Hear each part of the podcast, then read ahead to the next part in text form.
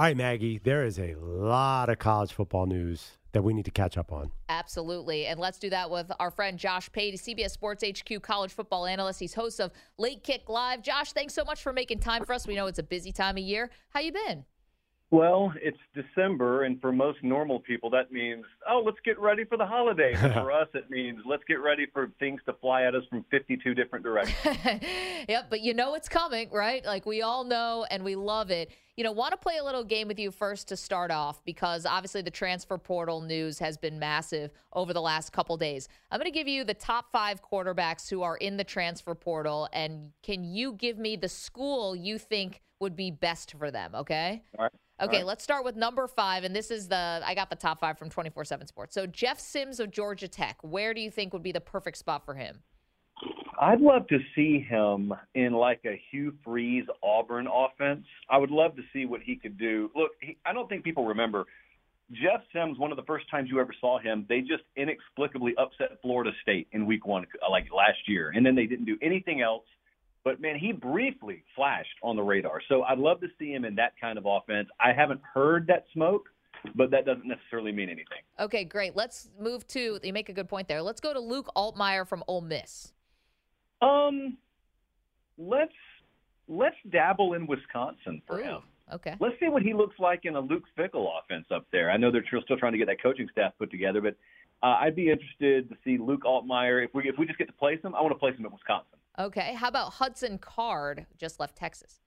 All right, now this one could be fun. So you just had Spencer Sanders leave. Well, we think he's going to leave Oklahoma State.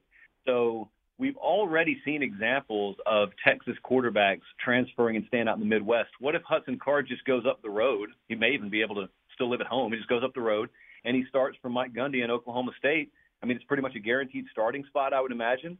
He already played I don't want to call it winning football, but played football for Texas this year. So you kind of know what you have in terms of a commodity. So I'm going to put him in Stillwater. Okay, DJU from just answered entered the transfer portal from Clemson. All right, so here's what's interesting. Mateo Uiagalelei is his brother, very highly touted player coming in this class right now. And I've actually got a bunch of paper in front of me because we're doing a segment on this on Late Kick tonight where we try and figure out are those two a package deal? Because Oh. I think Oregon's in the running here. Um, I think I think for instance USC could be in the running. Like a lot of these West Coast schools, I like Ohio State is even in the running there. I don't think necessarily I'd go there. I'd go West Coast, but um, I'm very interested because I think there's there's an unusual attachment there. It's not just an apples to apples.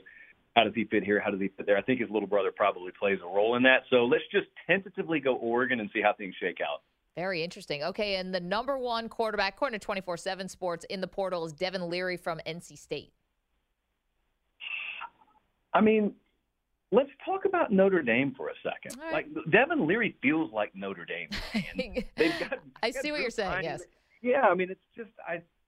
I think he's a proven commodity. Uh, there's very low risk with Leary. You can decide how high the reward is, but there's very low risk. And I think people kind of soured on him only because he had a pec injury the last half of the year this year. Remember, he was involved with some fringe Heisman conversation in the preseason. Yep. And it's not like he was a bust. I got to watch him throw in person. He was a counselor out at the Elite 11 this past summer out in LA.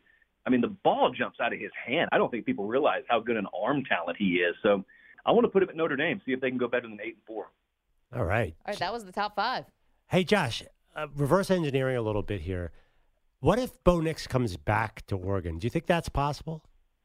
I do think it's possible. I think it would be in his best interest to come back to Oregon. I know that when we're talking about these quarterback dominoes, obviously a lot of people are waiting on that. Um, I, his coordinator just left to go to Arizona State, and I think that Kenny Dillingham and Bo Nix that was a perfect marriage of OC and QB out there at the perfect time for Oregon.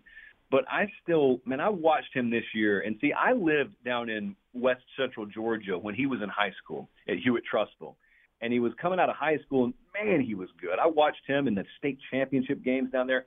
And just a dynamite talent. And i think he committed to the wrong program because he committed to gus malzahn in a, in a time where they weren't really developing the quarterback position and he played for like three different coordinators in three years and you just never got to see him maximize his talent this past bo nix the one you saw this past year that's the one a lot of us expected from the jump and I think we've only scratched the surface of you know what his body of work could look like. I think he would greatly enhance his stock if he came back another year. And Josh, focusing on the schools, Ohio State will obviously lose C.J. Stroud. I know they have quarterbacks there. Do you think they would dip into the transfer portal? And they, could they? I know they didn't lure Drake Maye into the transfer portal, but if they did, don't they need a big name if you're a school like Ohio State?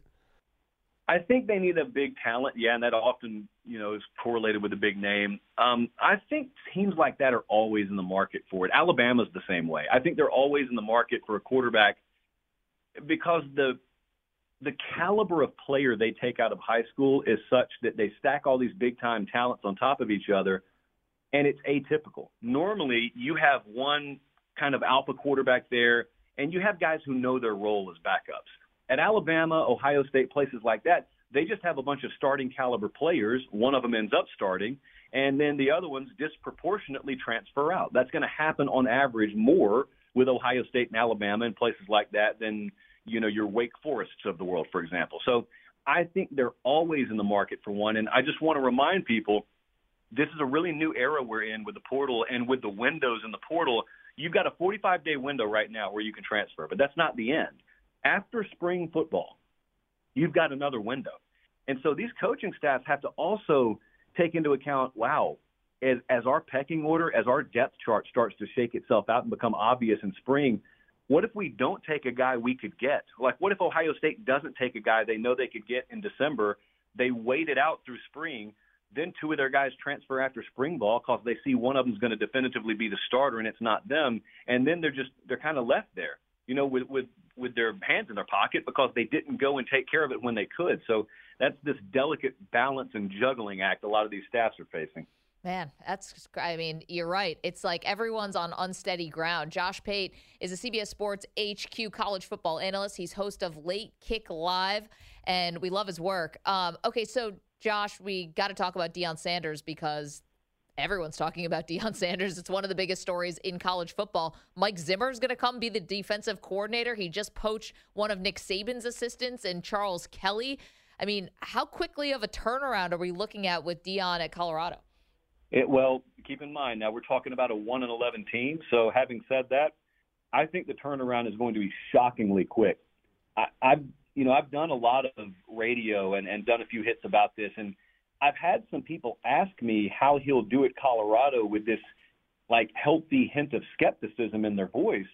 I have no skepticism about the caliber of player he's going to get there, the caliber of coach that he's going to get there. Uh, it's a no-brainer only because kind of behind the scenes we know who's reaching out to Colorado already.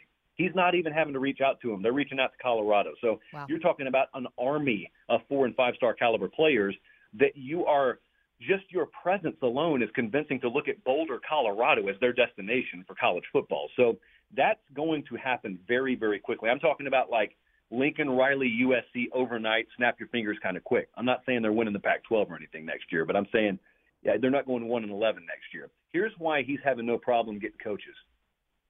Because the general philosophy in the coaching industry is this guy is so magnetic. He is such a perfect blend of tactician and showman that he will succeed at Colorado. No one thinks Colorado is his last stop. It, in and of itself, is a stepping stone program for him. Let's be real.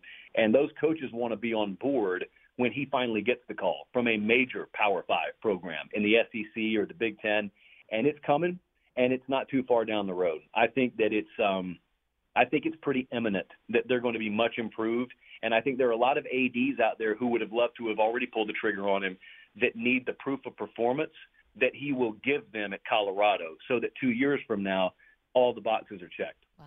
But Josh, why we've never had a Deion. We've never had a, a player with star power become a coach. I mean, in basketball, I feel like some stars have tried that. Like I'm thinking of Clyde Drexler at Houston in basketball. I, it's funny to me. It feels like we're in uncharted territory, and I have trouble wrapping my head around Deion being settled enough to stay and build a program. I uh, I get that. Here's my counter. every aspect of this sport is in uncharted territory right now. Fair. So the way that you acquire talent, the way you build your roster, uh, the the very conference you play in, in some cases, is changing. The way that the playoff is structured is about to change. Therefore, the scale of success is about to change in your favor if you're a coach. I really think that in college football, with the ability to put your team together through a combination of NIL, portal, and traditional recruiting, it's very possible that you are entering into an era where the unconventional hire for head coach becomes conventional. And I'm I'm looking at Deion. Deion is a big flashy name, but I guarantee you because I hear people talk about it all the time internally, there are programs out there also looking at it from the other side of the coin. They're saying, what if we don't spend 8 or 9 million dollars a year on our head coach? And how about this philosophy? What if we take a moneyball approach to putting together our staff administratively and we value the same things in our world within the context of college football that Billy Beane learned to ascribe to in Oakland, California, all those years ago. A lot of people are talking about that because it used to be the name of the game was recruiting, and you had to have that flashy name. Well, now you can just buy your roster. And so if you can acquire talent the professional way, you don't need the same kinds of names at head coach that you once did. That's kind of a growing trend philosophically in coaching. It's just no one's pulled the trigger on that yet. Wait, that's interesting, Josh. So you're saying like get someone who's got a recognizable name, but that you don't have to pay like eight to ten million dollars for. So like both things have to happen. You need a flashy name, but somebody who doesn't get paid a ton. Is that what you're saying? Well, so there are two things. You could either go about it that way. So let's call it the Colorado model. You right. could go about it the way of Colorado, or you could hire a guy's name completely out of left field. You may not have ever even heard of him and he, he's a brilliant football minded guy or, or he specializes in something but it's not an a list name or a b or a c list name well here's the trade off you only got to pay him about four or five million a year tops and what you do is you moneyball that approach yeah, and right. you allocate those resources to the rest of the staff and you you know all the while we don't have to have a staff full of Grand Slam recruiters. We are going to be able to assemble this roster the same way the Kansas City Chiefs assemble their right. roster in some cases. And so we can do it a different way. And especially those programs that have traditionally been behind the curve and they've been at a disadvantage resource wise, that's the conversation right now internally. Well, it's really interesting because I was also thinking, like, who's putting more money now into facilities and stuff like that? Take all that money that you used to build, like the Shangri La at Clemson or these other places, and just give it to the to the athletes because what I mean is it are you going to pick someone over the weight room or whether or not you're getting you know an extra five hundred thousand dollars of NIL? This is something that has been told to me. I, I go on the road every week during the season, and oftentimes I meet with either staffs or, or tour their facilities the Friday night before a game. Anyone who just recently built new facilities or upgraded their facilities I mean, I had one of them tell me point blank, we are so lucky. God was just looking out for us on the timeline here because we're the last people. We know we are the last people to ever be able to dump money into facilities because from now on, no one is going to be able to justify spending this money on facilities when it can be redirected to just a straight talent acquisition game. And You know- so if you didn't upgrade and if you thought you were about to upgrade in 2025 or 26, those plans are going to be scrapped. Josh, you know it's funny? Uh, that also helps this this Moneyball approach. With the way the Final Four is, there's no way a Moneyball team is sneaking to that Final Four. But the Final Twelve, are we talking finally a Cinderella champion? Maybe.